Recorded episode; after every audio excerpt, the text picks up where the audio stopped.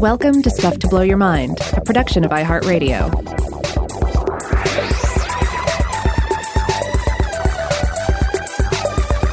Hey, welcome to Stuff to Blow Your Mind. My name is Robert Lamb.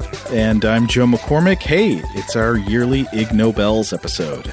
That's right. This is a tradition for us. These awards uh, go out uh, generally, what, mid to late September. We always come back and hit them in early November after we're done with all of our Halloween content. And it's just a you know great way to dive back in to uh, to serious scientific study. Uh, and I'm not joking because, uh, granted, these are awards that that's, that celebrate and highlight studies that may seem a bit absurd and a bit, a bit comical, but generally speaking, we're dealing with, with, with actual research that doesn't, at least in some way, expand our scientific knowledge of the world. Right. Even if it's funny, you can usually learn something interesting from it. Right. So the basics on the Ig Nobels, obviously it's a play on the Nobel Prize. Uh, these have been awarded each year since 1991 by the Annals of Improbable Research, which is uh, a publication that uh, you know prides itself on seeking out the absurd and the humorous and the whimsical within the realms of legitimate scientific research. The purpose of the award, according to the editors, uh, is to quote to honor achievements that first make people laugh and then make them think. Furthermore, they stress that the 10 prizes aren't necessarily meant to pass judgment on the winners. Instead, the official website emphasizes that the prizes, quote, celebrate the unusual, honor the imaginative, and spur people's interest in science, medicine, and technology. And uh, the key individual in all this is editor Marc Abrahams, who, again, has been heading this up since 91. Now, in some previous years, we've covered all of the prizes awarded. Uh, we're not going to be doing that this year. We just wanted to pick out a selection and focus on uh, a few of them that seemed fun or interesting for one episode this year. We might come back with multiple parts in, in future years, but this year we're just sticking with the one. Right. And if you want the full list of winners, then you should go to www.improbable.com. Now, this year's ceremonies happen entirely online on Thursday, September seventeenth, um, and uh, yeah, let's let's dive right in. Let's see what which one are we going to discuss first? Oh, we, have we've, we've got to start with a knife made of feces because that seems like the perfect metaphor for the year 2020 is just being menaced with a blade of of excrement. Blade of excrement it shall be. This was the Materials Science Prize, and it does concern a frozen feces knife. Uh, now, to to put this in the correct um, you know frame of reference, so to really prepare you for what we're specifically talking about here, I'm going to read a segment here from Shadows in the Sun Travels to Landscapes of Spirit and Desire. Uh, this is a book uh, that came out in 1998 by Wade Davis, a Canadian U.S. Colombian cultural anthropologist, ethnobotanist, author, and photographer.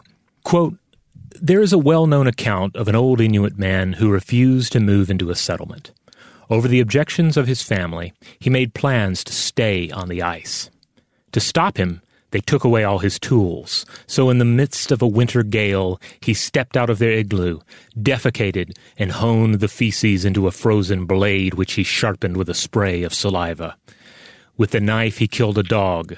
Using its rib cage as a sled and its hide to harness another dog, he disappeared into the darkness.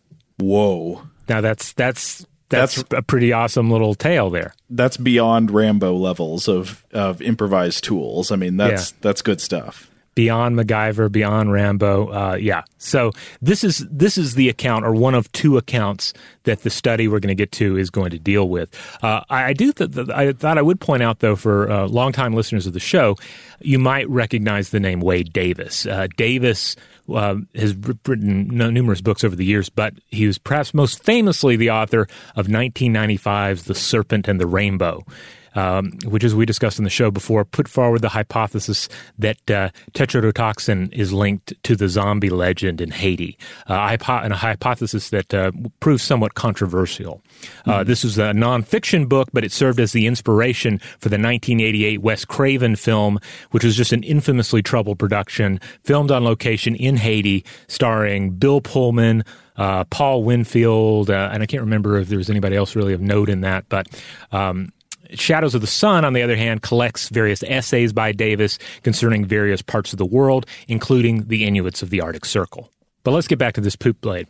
Okay. So material sciences aside, and we'll get into the material sciences here, this seems like a, a, perfectly great legend of a man so rugged and committed to life on the ice that, robbed of his tools, he will forge a blade from his own excrement and use it to cut a sled and harness from one dog and then lash that sled to another dog and then just escape into the wilds. Right, it's sort of the ultimate story of, of self reliance and resourcefulness.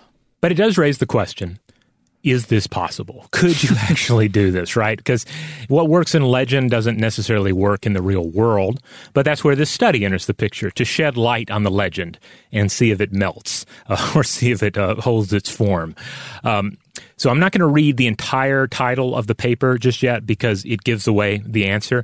But essentially, this was uh, looking to uh, it was it had to do with experimental replica- replication of a knife made from frozen human feces, and it was uh, by Eren et al. published in the Journal of Archaeological Science in October of 2019. Uh, that is Metin I. Eren, associate professor of anthropology and director of archaeology at Kent State University. Uh, he's the, the key investigator in this. Uh, he's also the one whose poop they will use. Now, this is interesting because it ties into some stuff we've talked about on the show recently. For example, in the Pykrete episode, Pykrete is, uh, if you didn't check that one out yet, that was a lot of fun, but it's a story about an attempt during World War II to manufacture a sort of floating armored aircraft carrier out of what would have been a mixture of wood pulp and ice. And it kind of gets you considering the different possibilities of what kinds of tools and even structures or vehicles you can make out of various types of frozen material because the material properties of uh, water with saturated wood pulp in it are, are very different when frozen than just plain water. Yeah, and and really that the work we did uh, researching Pykrete, I mean, it makes you think. Well, maybe this could work, right? Because what is fecal matter? But you know, it has water uh, in it, obviously, but it also has these these different. Um, some depending on the diet, maybe, yeah. yeah, there's going to be some other stuff in there that could potentially add to the, the structure and keep it from shattering. Uh, um, yeah, I mean, it, it's one of these things that sounds potentially plausible, and and again, that's where the experiment comes into play. I mean, it does make you wonder what should you eat if you want your fecal matter to be the most knife ready. yeah, of course, this also we mentioned. I think Mortal Kombat Sub Zero, uh, the, the, the character, the the warrior uh, in the video games and the movies. That that in addition to freezing people solid and shattering them, also crafts magical weapons out of uh, out of magical ice. Yeah. Uh, so really, this is this is essentially fodder for a new Mortal Kombat character, like the poopier version of Sub Zero. Okay, I got to know the answer. All right, well, let's work our way up to the answer. So, okay. As the authors point out, Davis's account in the book uh, was attributed to one um, Olauuk Nar Quitarvek, who uh, who said this about his own grandfather in the 1950s. Um, I mean, the grandfather would have lived in the 1950s. That's the, the idea here. Now, Davis himself admitted that he initially took the story as a humorous one and admits that it might well be more legend than reality. Uh, but it was subsequently repeated in various texts. And, uh, and Dave, but Davis did say that, well, okay, there is an account we can look to that could potentially back this up. And it's an account by Danish explorer Peter Freuchen, who lived 1886 through 1957.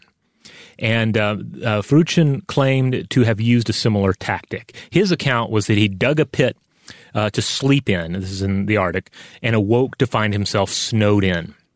So, remembering seeing frozen dog excrement that looked pretty solid, he, he got an idea. He decided to defecate in one hand, uh, shape it into a chisel, and then wait for the fecal matter to freeze hard enough to then use that chisel to dig his way out. I, I mean, I don't know, but for some reason, my, my skeptical antennae are sort of perking up that something about this story seems wrong. I too am doubtful. Um, I, I, I, was doubtful as well. So uh, basically, this is where the um, th- this is where the experiment comes in because again, just because you have these two cases, one is is more presented as a legend, and one also might be an exaggerated or simply made up account. Uh, there's just no way of knowing. It's not like f- in either case someone kept the poop dagger and it was you know presented. Right. Yeah. So that means you got to make your own poop da- uh, dagger, and that's exactly what they did in this um, uh, this Kent State University study. So first of all, just want to just let everybody know, no dogs are cut up in this experiment. They use pig hide, muscles, and tendons to stand in for dog flesh. But the poop, well, that's a little too essential to the experiment. They had to use actual human fecal matter. But they also needed to make sure it was fecal matter in keeping with the diet of an Inuit living on the ice in the 1950s. Oh, okay. So what would this diet most likely consist of? Well, this is what they say in the study. Quote, in order to procure the necessary raw materials for knife production, one of us, and then they include the, in parentheses, MIE for uh, Metin I. Eren, uh, the, again, the uh, associate professor of anthropology and director of archaeology at Kent State uh, went on a diet with high protein and fatty acids, which is consistent with an Arctic diet, for eight days. The Inuit do not only eat meat from maritime and terrestrial animals, and there were three instances during the eight day diet uh, that MIE ate fruit, vegetables, or carbohydrates. Okay, so this is a diet that is not exclusively meat based, but is largely meat based. Right. Yeah. More more meat based than um, than Eren would usually um, uh, engage with. So, on the fourth day, he begins the collection process, uh, and this continues for five days. The fecal samples were formed into knives via ceramic molds, but they were also molded by hand into quote hand shaped knives, and all of these were stored in a freezer. Wow. Hopefully, clearly marked. Who who molded them by hand? Uh, I don't know that the study was specific on that matter. I I'm ass- I'm assuming that uh, it's MIE himself that mm-hmm. is doing most of the molding and the handling of, of his own poop blades. Um, um, maybe this is unreasonable uh, taboo enforcement. It seems like weird to make somebody else handle your frozen feces. Yeah, yeah. I, w- I would agree, but I don't know. In the name of science, you know, with with you know the appropriate uh, uh, scientific uh, restraints right. in place, you know, it, it might be okay. So when it came time to put the knives to the test, they were taken out of the freezer, they were sharpened once more, and then they were returned to even colder temperatures via dry ice to ready them for the task. And and part of this is really as um, as the um, the investigators went on to, to state, like this was trying to create the best possible conditions for this uh, test to potentially work. Like really to give a, just make sure everything was just as frozen as possible. Um, and uh, and so they decided. Then they they put them to the test. Uh, they started with the toughest challenge, however, and that's the hide. Uh, they because they figured, well, if the knives fail to cut through the hide, you can basically go ahead and call it a day because it doesn't matter if they can cut through fat, uh, etc.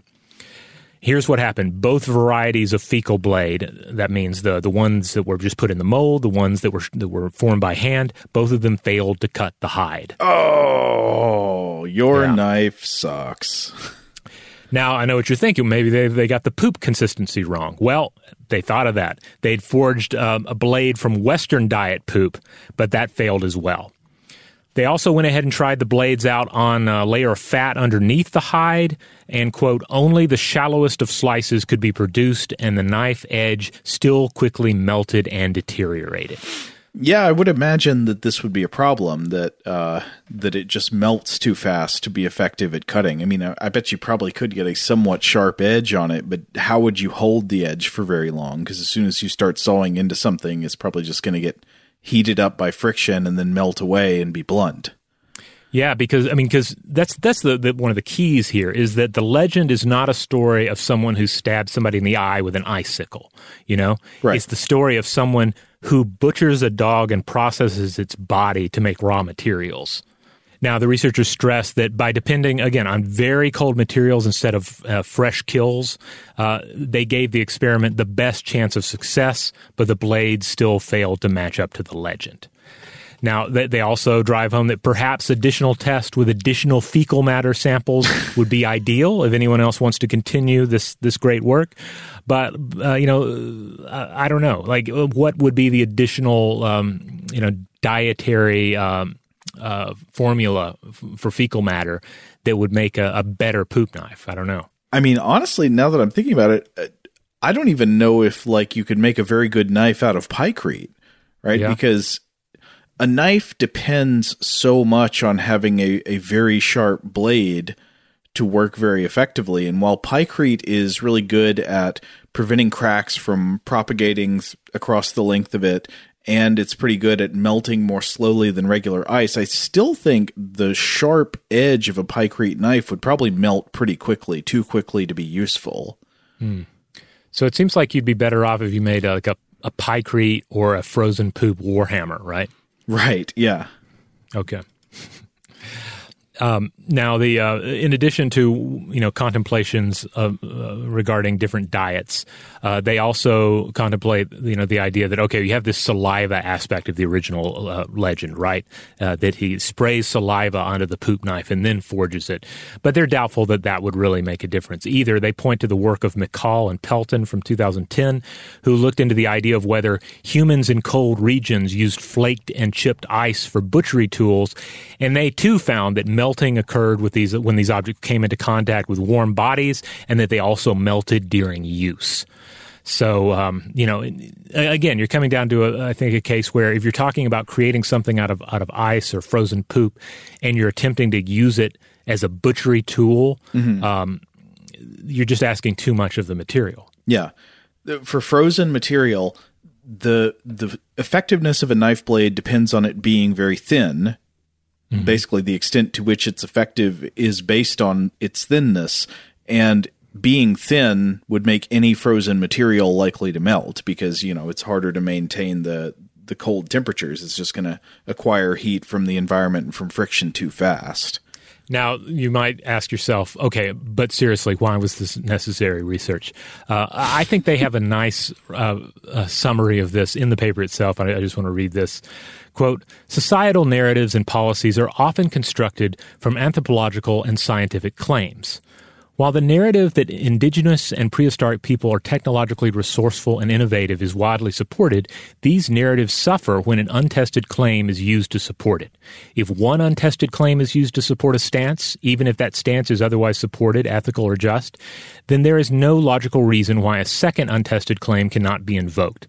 The use of untested claims then becomes the norm and can be used to support stances that are beneficial to society as well as those that are harmful. Anthropologists must actively seek out unsupported claims, assumptions, rumors, and urban legends, and by testing them, ensure any narratives that follow are as sturdy as possible. Right, so there are enough true stories about resourcefulness and ingenuity among the Inuit peoples that you don't need like physically impossible stories gunking up the works. Right. And by investigating a story like this, you can you can make that that decision. Okay, looks like we file this more under legend and mythology as opposed to a, a true tale of survival. Right. So that's the poop knife. Uh, I, I, thought that one was really entertaining, and, yeah. and again, it, it does feel kind of fitting for 2020, but also it's just a really cool story. Uh, and and I do encourage anyone out there who is a dungeon master or a uh, or a Dungeons and Dragons player, uh, keep this story in mind. I think this one will prove useful, especially if you're adventuring in somewhere like Icewind Dale or something. Um, uh, yeah, use try and use the poop knife. Uh, maybe your dungeon master uh, has heard this episode mm-hmm. or has read this study, follows the Ig Nobel prizes, and they'll shoot you down. But you know, Dungeons and Dragons is a legendary environment, so maybe you'll get away with it. You have acquired the blade of Latrinius. All right, on that note, we're going to take a quick break. But when we come back, we'll discuss another selection from the 2020 Ig Nobel Prizes. All right, we're back. What have you got for us, Joe? Okay, it's time to talk about professional entomologists who are afraid of spiders. uh, so, this winning article, this was from the 2020 Entomology Prize. It's by Richard S. Vetter, called Arachnophobic Entomologists When Two More Legs Makes a Big Difference, published in American Entomologist in 2013. Now, the author of this study, Richard Vetter, is now retired, but during his career, he was an entomology research associate at uh, UC Riverside. And a quick look around the internet at photos of this guy and interviews with him suggests that he is some kind of arachnophiliac. He clearly loves spiders. I found a picture of him with a spider crawling on his eye, and he's got this big smile on his face. I legitimately thought this was a picture of Dennis Hopper when I first saw it. Like it was like a younger Dennis Hopper, the handlebar mustache crawling on his face. Yeah. yeah. he's a warrior poet in the classic sense. uh, so this paper is about arachnophobia, the the fear, sometimes irrational fear of spiders, which is a very common phobia. And uh, I've read a couple of articles featuring interviews with Vetter, and he sort of tells some personal stories that got him thinking about the subject of arachnophobia among entomologists. So, a few of these stories. Uh, for one thing, he tells a story of one time sitting down at a lunch table with colleagues and producing a brown recluse spider that was sealed in a plastic bag. And he says one of his colleagues, an aquatic entomologist, absolutely, quote, vaporized, just gone from the room all the way down the hall in five seconds. And then he says another time he was with an entomologist colleague and he opened the lid on a specimen jar that had a black widow in it. And he said that this guy in the room literally jumped backwards, quote, like the spider was going to decapitate him. Now, this is kind of surprising to me because you would sort of expect that entomologists would be pretty much immune to irrational spider fear. Uh, now, quick note on the terminology entomologists are a specialized branch of zoologists. They study insects. The researchers who specialize in arachnids, like spiders, ticks, and mites, are called arachnologists, but I think there's clearly some crossover. Like, it looks like Vetter was technically an entomologist by title at his institution, but his passion seemed to be with spiders. And uh, I think you'd just kind of assume that attitudes about insects and attitudes about spiders, since they're both small arthropods, would be pretty correlated, right? Yeah, I mean, I guess I'm of two minds on this because on one hand, yeah, it just seems like if you're cool with devoting your life to to one variety of creepy crawly, mm-hmm. then you're good with all creepy crawlies. But then I think to my you know my own self, and I'm like, well, you know, I'll get down and look at something like a, you know a centipede or even a spider, but I'm a little wigged out by something like a, a palmetto bug or a roach, you know. So, oh. yeah. This is interesting. There's somebody who I think is the inverted version of you in this study. Oh, really? Yeah. Uh, so we'll get to that in just a minute. Uh, but anyway, I can think of at least a couple of reasons, at least for me, why why I wouldn't really expect entomologists who have powerful irrational fears of spiders. One is self-selection in the profession, right? Like how many people with an existing overwhelming fear of tiny arthropods would go into a research field where you handle tiny arthropods all the time? And then the other thing I would just think of would be conditioning. Even if you start off kind of afraid of spiders, wouldn't constantly working with insects and various types of small arthropods just sort of blunt that fear over time? Yeah, it's kind of hard to imagine like a Dickensian tale where uh, this uh, this this kid enters uh, entomology, but he's just following in the in his father's footsteps. It's just the family business of of studying insects, right? Well, in a weird way, that almost does seem like a, a Dickensian kind of comic character, like yeah. an entomologist who's terrified of, of insects or something. Uh, but anyway, there, there is a difference. Spiders are not exactly insects, so uh, so let let's pursue this a little farther. So Vetter, based on these anecdotes from his colleagues, he decided to conduct a survey that was open to professional entomologists and he solicited responses from self declared arachno adverse researchers from the readership of the journal American Entomologist. So it's very worth noting that this is not like a huge random sample of the field. This is self selected. This is a self selected sample of researchers who were like, yes, you know, I raise my hand, I'm afraid of spiders. So important to keep that in mind. This is not going to be like indicative of the field as a whole, but at least it's showing you what some people in the field are thinking. And this survey included a standardized psychology test known as the Fear of Spiders Questionnaire, or FSQ, as well as qualitative reports where people could explain their experiences in plain language. And the top line result of the survey was like, yeah, uh, so there are some professional entomologists who are terrified of spiders. Uh, so First, uh, I just want to talk about a few general findings from the existing literature on arachnophobia, and this is something that Vetter summarizes later in his 2013 paper.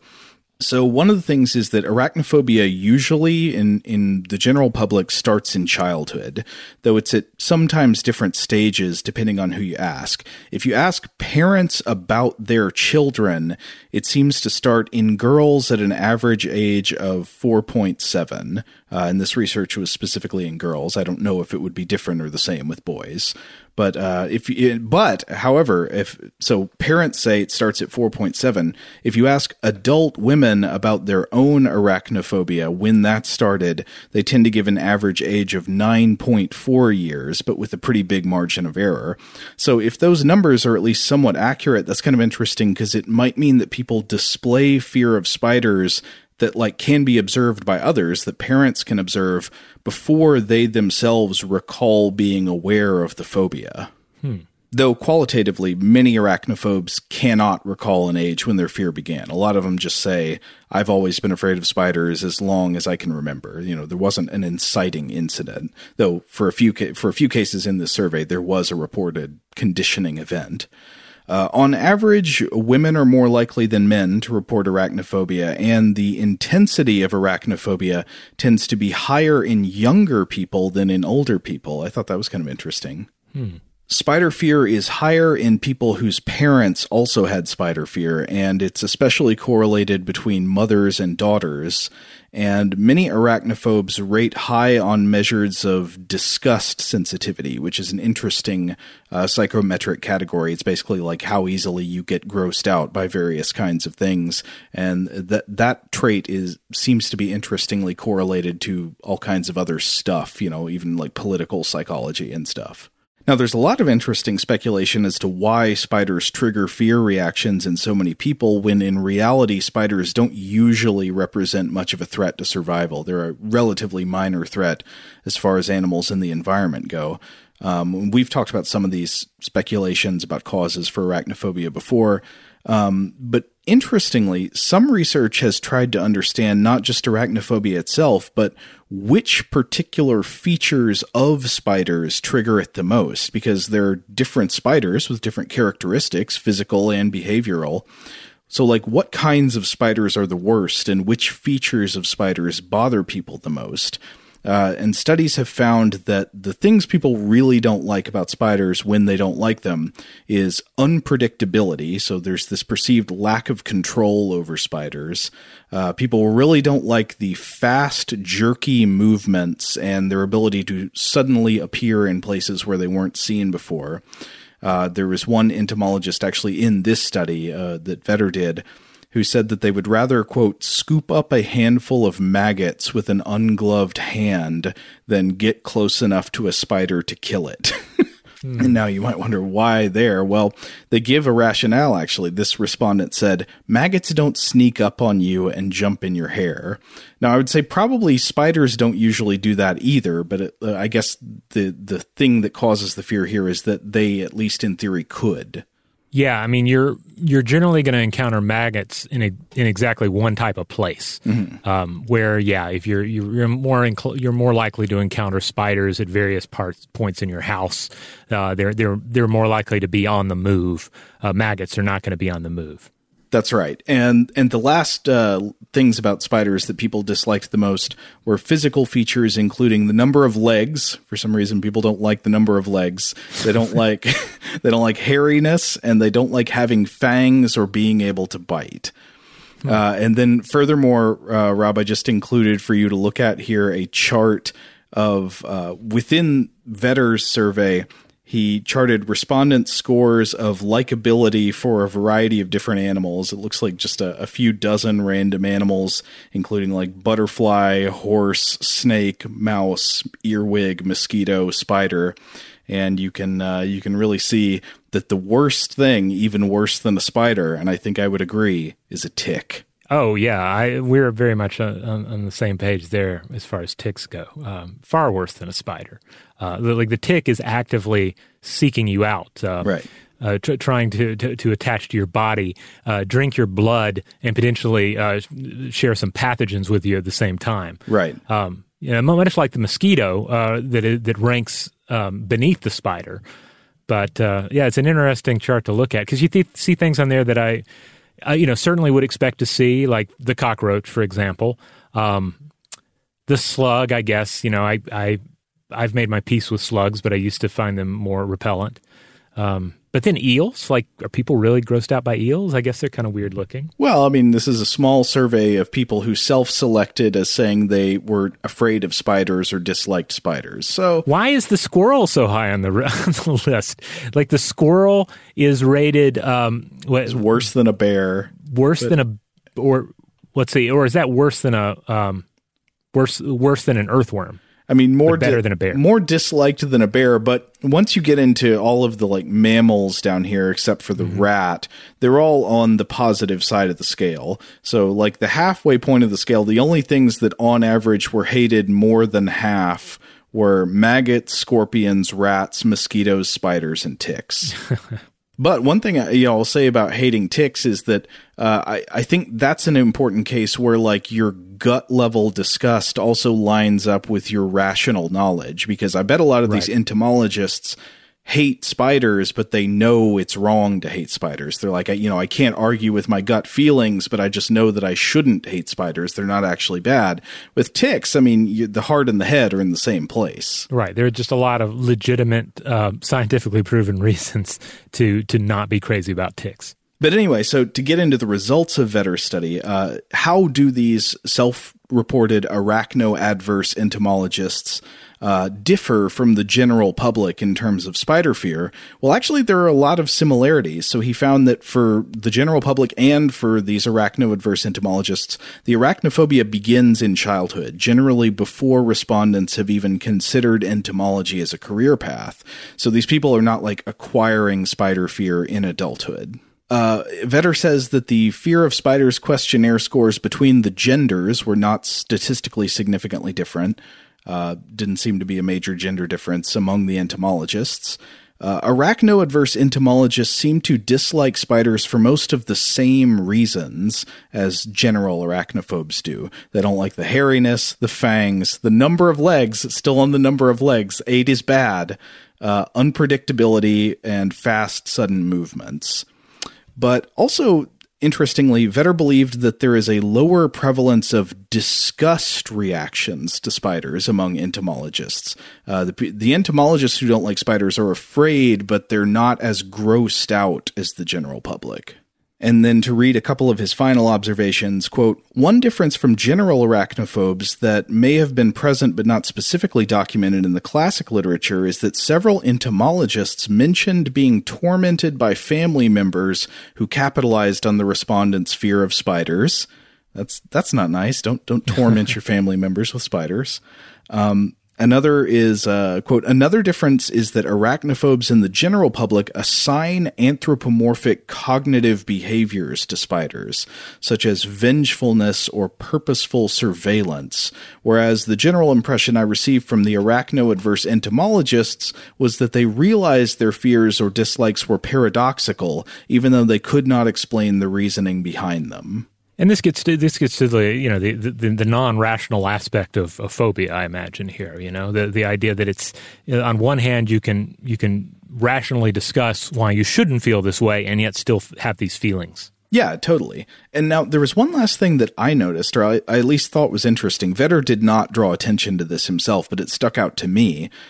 Some of these arachno adverse entomologists seem to display what I would guess is an unusually high level of affinity for certain insects. For example, one reported having owned a Madagascar hissing cockroach as a pet when they were a child, uh, which is probably not normal for many kids, but uh, you can kind of see how a kid who has a cockroach as a pet might want to grow up to become an entomologist.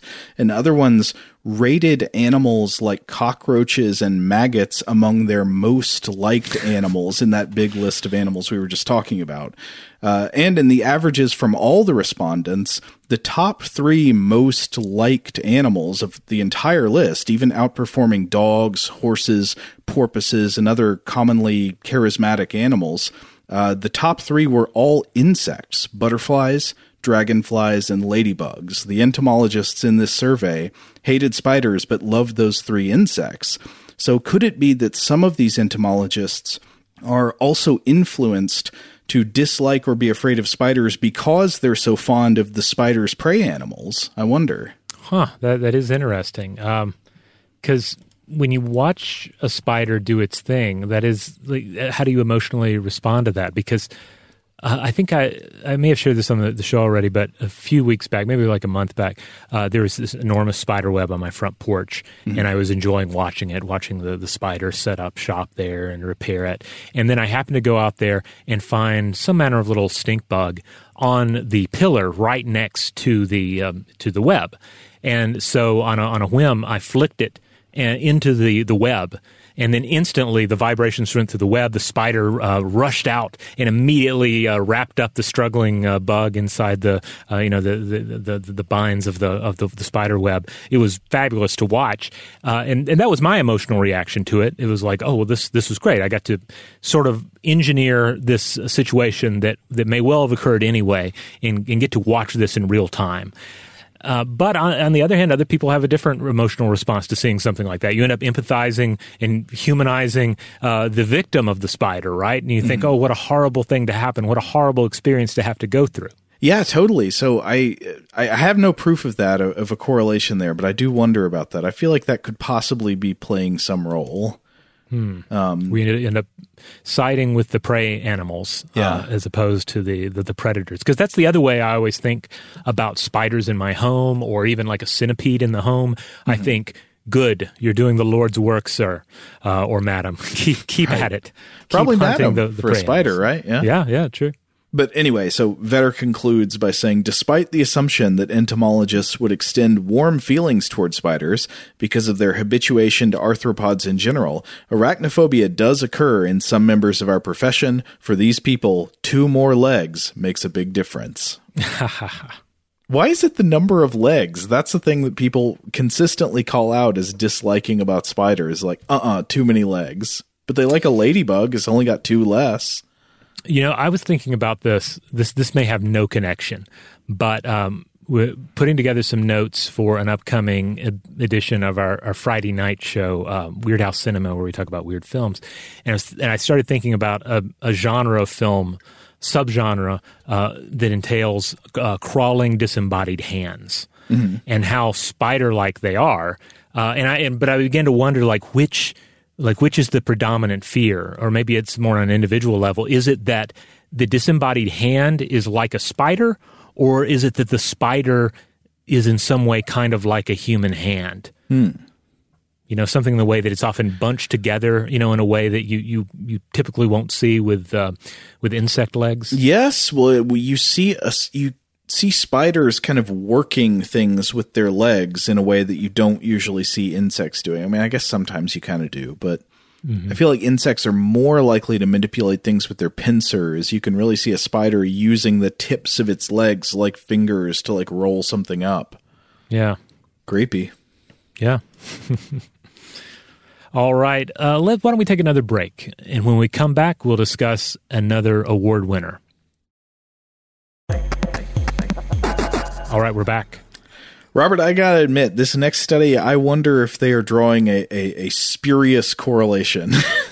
yeah, I I had a hard time with this one, uh, but it was their psychology prize, uh, so we're we're gonna discuss it. It is eyebrows cue grandiose narcissism by Miranda Giacomin and Nicholas O. Rule, published in the Journal of Personality back in May 2018. All right, let's hear it. So the basic idea is this: okay, narcissists can be charming, but narcissists are often, uh, you know, many cases horrible people, best avoided. Uh, as such, it pays to be able to identify them. Past studies have linked viewing a person's personal appearance as a means of determining narcissistic qualities, and this study uh, looked to isolate the exact facial features, and eyebrows became the, the focal point in this particular study. It's interesting. I mean, obviously, people do you could say fairly or unfairly, but I mean, certainly, at least most of the time, unfairly judge other people's character by the way they look. I wouldn't have expected eyebrows to be a, a, the most salient thing here. Yeah, I, I, I didn't either. I mean, they make they make an interesting case. Uh, here's the basic summary. In study one, we explored the face's features using a variety of manipulations, ultimately finding that accurate judgments of grandiose narcissism particularly depend on a person's eyebrows. In studies 2A through 2C, we identified eyebrow distinctiveness, thickness, density as the primary characteristic supporting these judgments. Finally, we confirmed the eyebrow's importance in studies 3A and 3B by measuring how much perceptions of narcissism changed when swapping narcissist and non narcissist eyebrows between faces. So, at least according to their conclusion, uh, eyebrows are not just something that people use to conclude that someone else is narcissistic, but to some extent are accurate identifiers. Yeah, which again, I, I, I just found I read this and I was thinking, could this could this possibly be right? Because when I think of big bushy eyebrows, I think of uh, well, natural big bushy eyebrows. I think of say actor Peter Gallagher for some reason. like he instantly comes to mind as having like big, full, beautiful eyebrows. But at the same time, I don't I mean, I don't know enough about Peter Gallagher to really judge him one way or the other, but I don't think narcissist. I don't look at him and think, oh, there's a narcissist right there. I was trying to think, what do I know him from? He was in that spy movie with uh, Bill Murray, and then he's been in a, like a million TV shows. Oh, he's in Mr. Deeds. A great, great film. Is that an eight movie? No. okay. What am I? I'm thinking of Dunston Checks. okay. we should keep all this he tends to not play narcissist. Like you'd think if if his eyebrows were were were, were, were cueing us in to narcissism, and he was legitimately narcissist, a narcissist himself.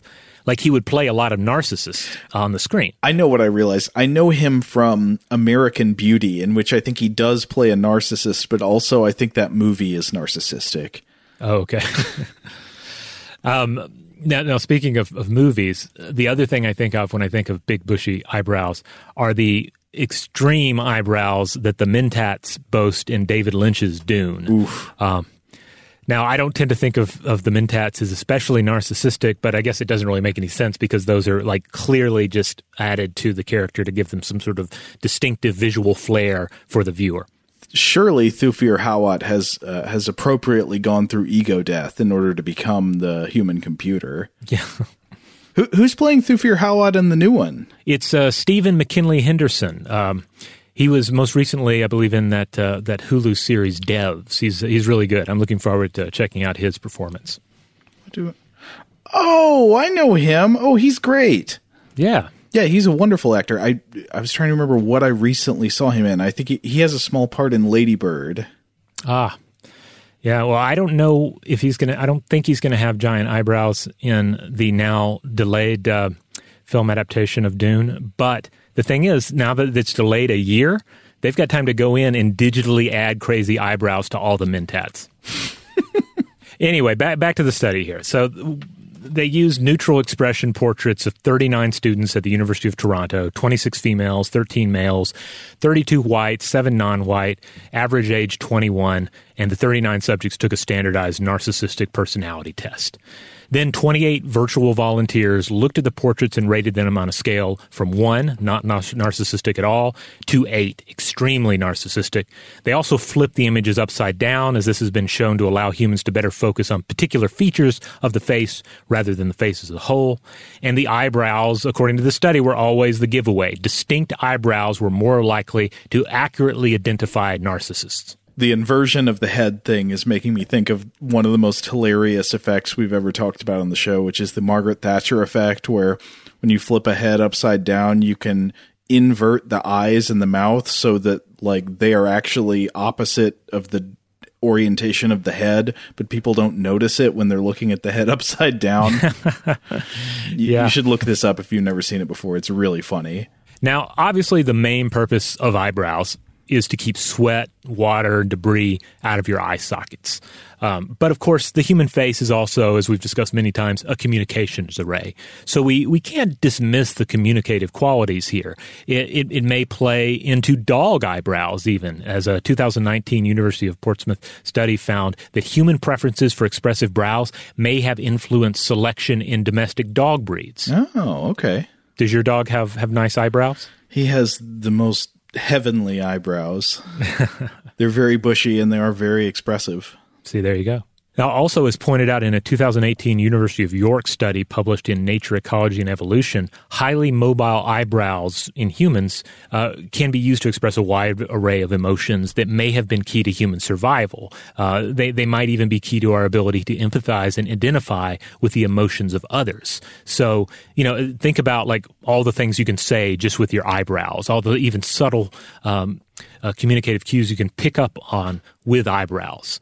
Sure. So fair enough. We we can imagine how more distinctive eyebrows might accentuate these communications, but how would that be linked to a personality disorder? Uh, you know, again, it's it's it's the fact that they're distinctive, thickness and density.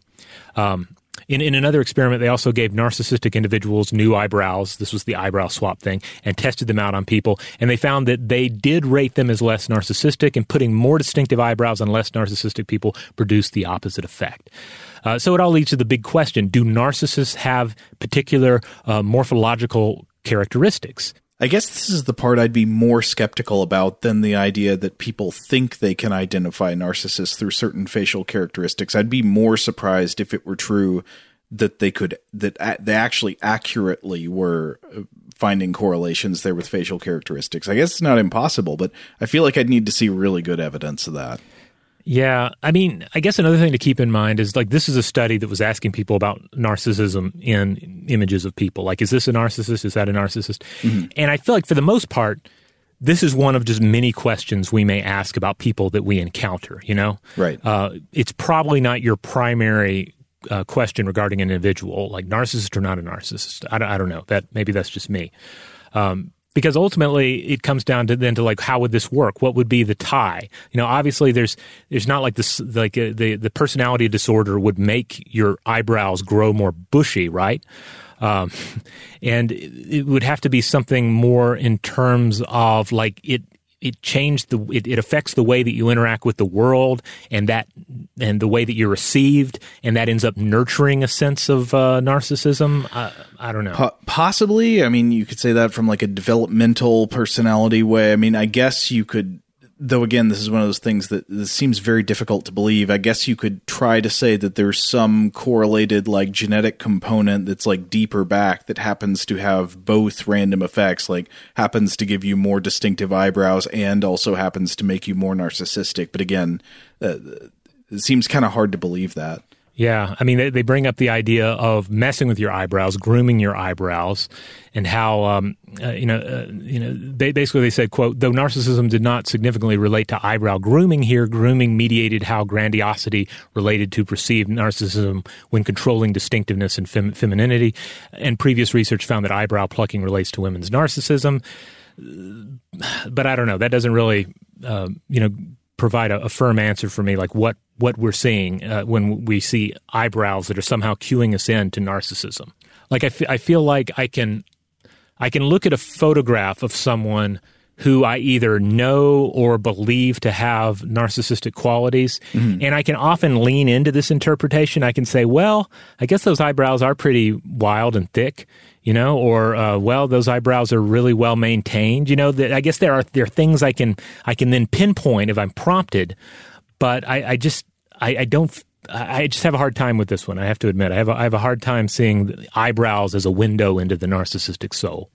Yeah, I guess it's one of those things where it just it just seems kind of like surface level implausible to me. But I guess I don't know. It's one of those where if uh, if I saw more evidence, then I guess I'd have to accept it. But yeah, uh, I mean, I, mean I, I, do have to you know give credit to the, the, the whole argument of the eyebrows being key to the way we communicate with people. You mm-hmm. know, like like in ways that we often don't think about. Uh, you know, unless you're you know, just really obsessed with eyebrows. Like you know, we are moving our eyebrows around a lot. They are they are doing a lot to communicate how we feel about ourselves and about other people to the world. Mm-hmm. So, I mean, on, on another hand, why not the eyebrow? Sure. We'd love to hear from uh, from listeners on this one. What's your relationship with eyebrows? Do you see eyebrows as a as, as a as a clue to someone's uh, narcissistic qualities? Uh, we'd, we'd love to hear from you. Are you a grandiose narcissist? Do you have really distinctive eyebrows? Yeah, let us know. Measure them. All right, shall we move on to the the final prize that we're going to discuss on this episode?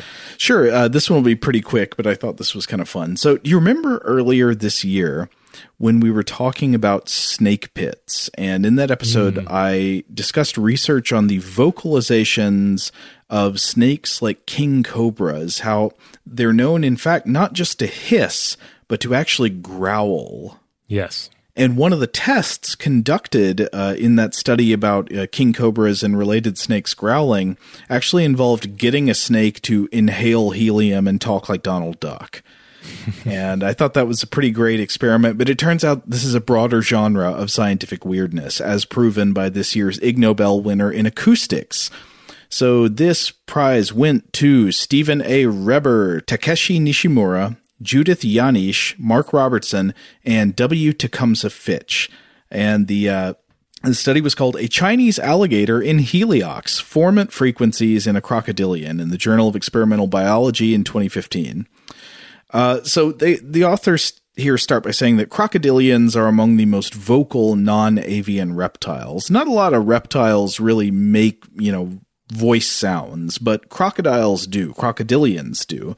Uh, both males and females tend to produce sounds called bellows, so they'll they'll kind of and this happens all year, but especially during mating season. And the question is, what purpose do these bellows serve? Scientists aren't exactly sure, but they think they might be auditory advertisements of body size. So if you're a crocodilian trying to mate, you want to be large. The authors write, quote, relative size differences strongly affect courtship and territorial behavior in crocodilians.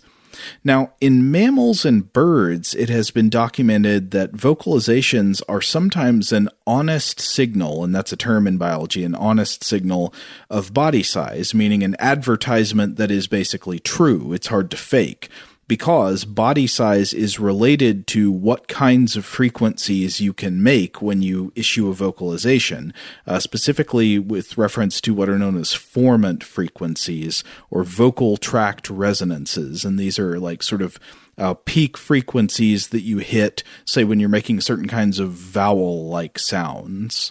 Now, where does this study fit into everything I've just said? Well, the authors here say that formant frequencies have never been documented before in a reptile, uh, in a non-avian reptile, and they say, quote, formants do not seem to play a role in the vocalizations of frogs and toads. Uh, technically, they're called anurans, but that means frogs and toads.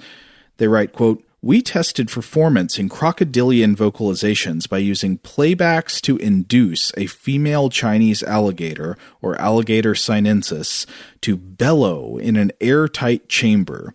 During vocalizations, the animal inhaled either normal air or a helium oxygen mixture known as heliox, in which the velocity of sound is increased. Although Heliox allows normal respiration, it alters the formant distribution of the sound spectrum. An acoustic analysis of the calls showed that the source signal components remained constant under both conditions, but an upward shift of high energy frequency bands was observed in Heliox. We conclude that these frequency bands represent formants. So, according to their theoretical framework, they think this is a good sign that actually what crocodiles are doing, what crocodilians are doing with these bellowing sounds, is actually advertising body size via these formant frequencies in their vocalizations. And uh, oh, and also because they say, okay, so we've observed these formant frequencies playing a role in like mating calls in birds, and if it's correct that they're doing a similar thing in crocodilians, and because birds and crocodilians share a common ancestor with all dinosaurs, they say, quote, a better understanding of their vocal production systems may also provide insight into the communication of extinct archosaurians. So it's actually a really interesting study. Uh, I guess if, if, you ask the question, why is it funny? I guess it's the, the helium, giving helium right. to uh, a crocodile.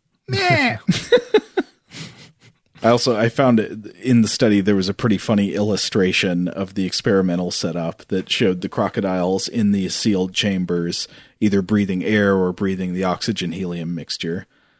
It is it is kind of a, a humorous illustration. I don't know why, but it's it's like a nice illustration. It has uh-huh. it's very colorful. Uh, uh, the, the, crocodile looks looks realistic. It's not a cartoon crocodile, but I don't know. It, it does look a little awkward in there. It just makes me wonder how many different studies have made other animals inhale helium to see what their voices sound like. So we got snakes and we got crocodiles now. Where where else has this happened?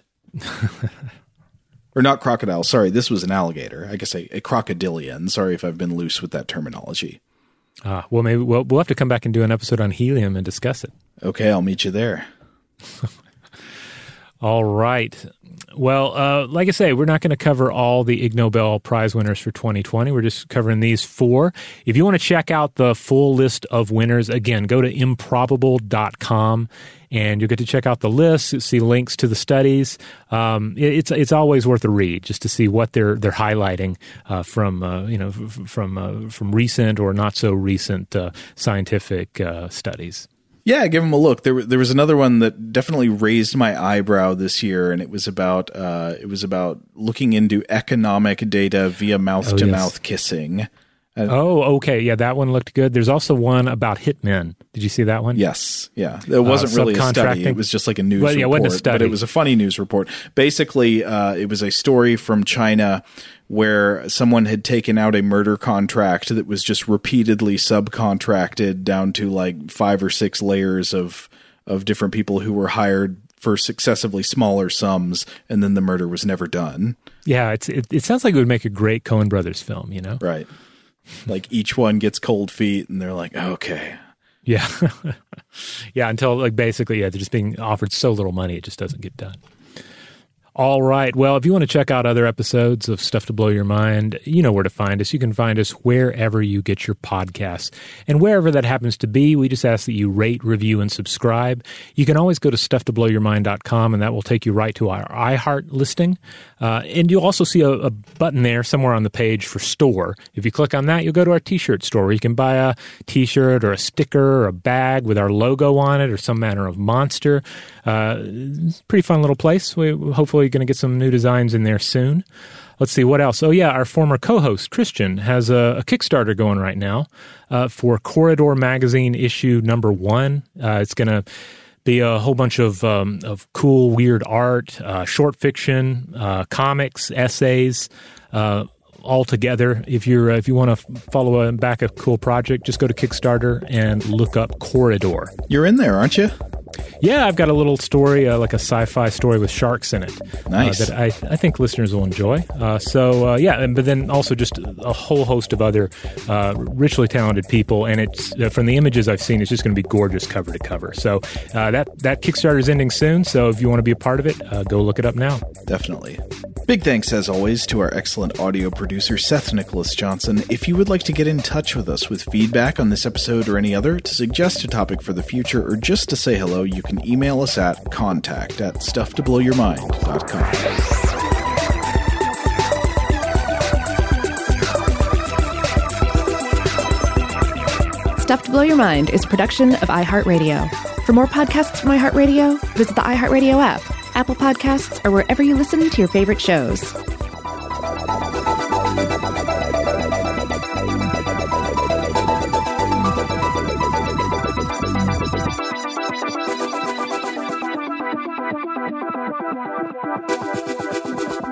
Thank you.